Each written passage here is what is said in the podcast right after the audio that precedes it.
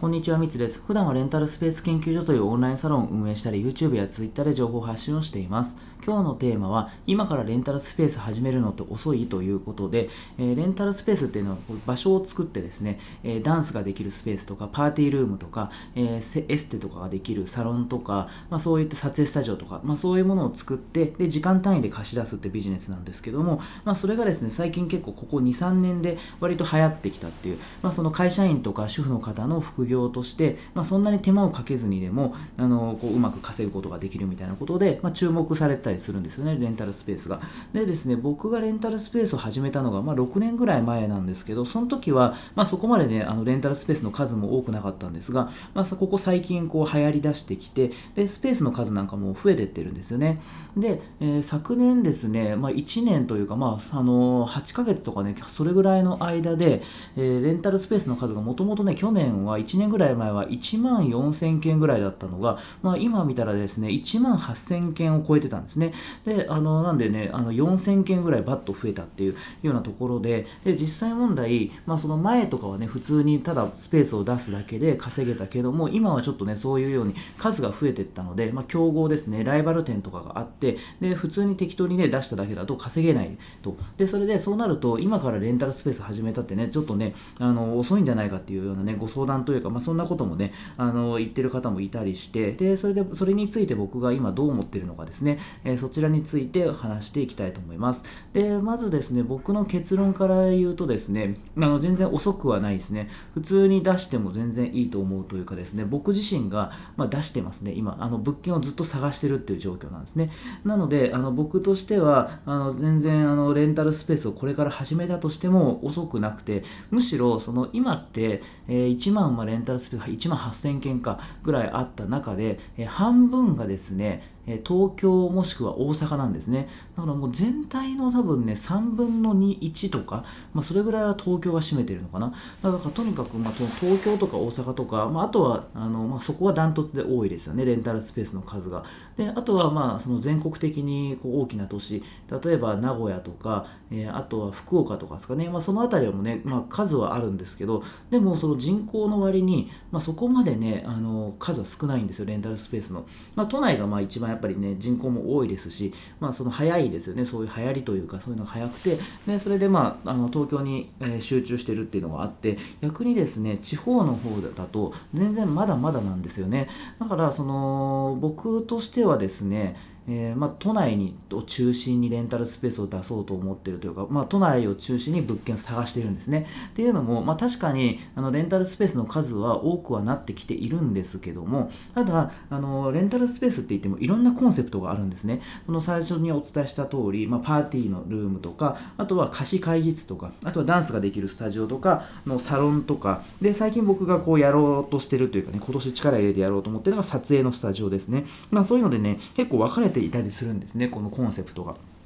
なので、レンタルスペースが多いって一括りに言っても、実はそのパーティールームとか貸し会議室っていうのは、数が多いけども、まだまだその撮影スタジオとか、サロンとか、あのスタジオとかっていうのは、まあそこまで、多くないよっていうように、まあ細かく見ていくと、まあ全然ね、入る隙っていっぱいあるんですね。で、あとは東京って言っても、まああの広いですよね。23区、まあ23区外もありますけど、えー、まあ全然ね、港区とね、あの足立区だともう、あの、すごい離れていますし、そうすると、あの同じようなコンセプトで作ったとしてもそのね客層が違ってくるエリアによってもちろんね使う層っていうの変わってくるのでそれだけで、ね、場所が違うだけで、まあ、差別化というかあの競合にならなかったりするんですね。なのでそのあたりあのもちろんねその飽和しているような、まあ、そういうエリアでコンセプトっていうのもあったりはするんですがそこをしっかりあの見極めるしかもその見極め方っていうのも結構簡単であのレンタルスペースのですねあのポータルサイトって言われるインスタベースとか、まあ、スペースマーケットっていうのがあのサイトがあるんですですね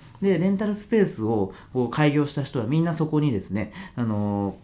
書きますと。まあ、あの飲食店のあの食べログとかの美容でいうとホットペッパービューティーみたいな、まあ、そういうようなポータルサイトにですね、まあ、みんな掲載していくんですね。でそうなってくると、そのポータルサイトをですね、あのバッと見てみると、まあ、一体このエリアにどれぐらいのあのレンタルスペースがあって、まあ、どんなコンセプトで、えー、どういうふうなレンタルスペースが何件あるかっていうのを全部あのもう一目でわかるんですね。しかも、その価格だったりとか、あとは予約の入り具合とか、そういうのも全て、えー、見ることができるんですね無料でパッとなのであのこのエリアはあのレンタルスペースが少ないから、まあ、行けそうだなとか、まあ、逆にあのレンタルスペースの数は多いけども、えどのスペースも予約が入っているから需要が高いんだなというとこだったりとか、まあ、そういうのが細かくね分かったりするんですね。なのでそれを見てあの、まあ、東京に出しときゃいいやとかじゃなくて、えー、しっかりとですねその東京の中でもどのエリアに出すか。でどういうコンセプトで出せばいいのかっていうのをあの考えるというか、まあ、考えなくても、まあ、あのしっかりとリサーチすれば、まあ、見えてくるものがすごい多いので、まあ、それで出してていけば全然いいんじゃないかなっていうところで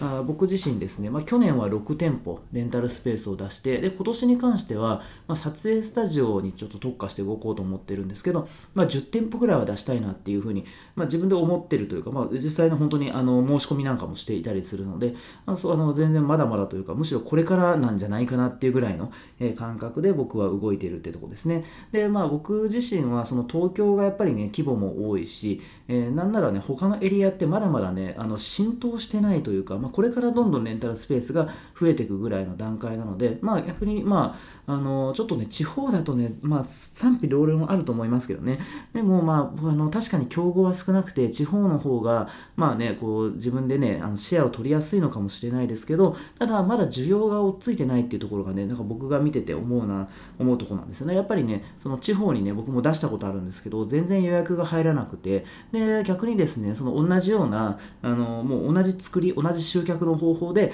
都内に出してみたらあの流行ったっていうね。それぐらいねあのやっぱエリアによって予約の入り具合って変わってくるのでそういう意味ではまあねあの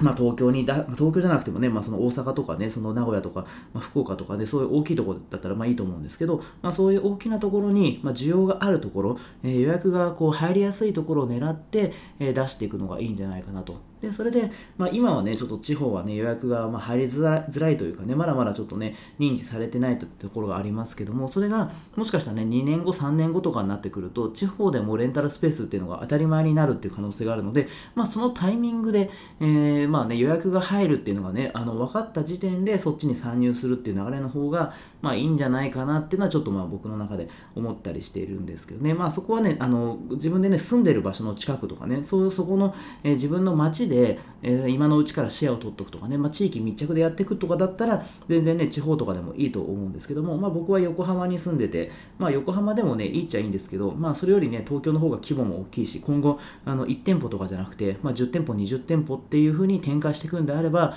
まあ、東京でやった方がいいかなっていう、えー、形であの物件を探してるっていうところですね。なので、まあ、結構ねその言われるんですよね。レンタルスペースってもうちょっとあの今からじゃ遅いですかねみたいな。でも僕の回答としてはいや全然遅くなくてむしろねあのこれからなんじゃないかなっていうところがありますので、まあ、そこはねあのもちろんねあのライバルっていうかね競合の数レンタルスペースの数っていうのは今増えていってる段階なのでそこはまあ適当にねあのやったところでうまくいかないっていうのは、まあ、あのそれは当たり前なんですけども逆に言うとあの適当に出してる人はいないと思うけどもまあまあねなんかそのそこまで工夫しないで、えー、出店してる人がほとんどに見えるんですね僕からすると。なのでちょっと工夫するとかね、まあ、そういうところをすれば、まあ、あの勝てるかなというところですね。まあ、それ実際僕がですね、今9店舗レンタルスペースをやっていて、すべての店舗で利益が出てるっていう、まあ、証明それはしているので、まあ、そのあたりですね、まあ、細かいノウハウとかはね、ちょっとあの音声で伝えきれないんで、まあ、僕のね、ちょっと宣伝っぽくなっちゃいますけど、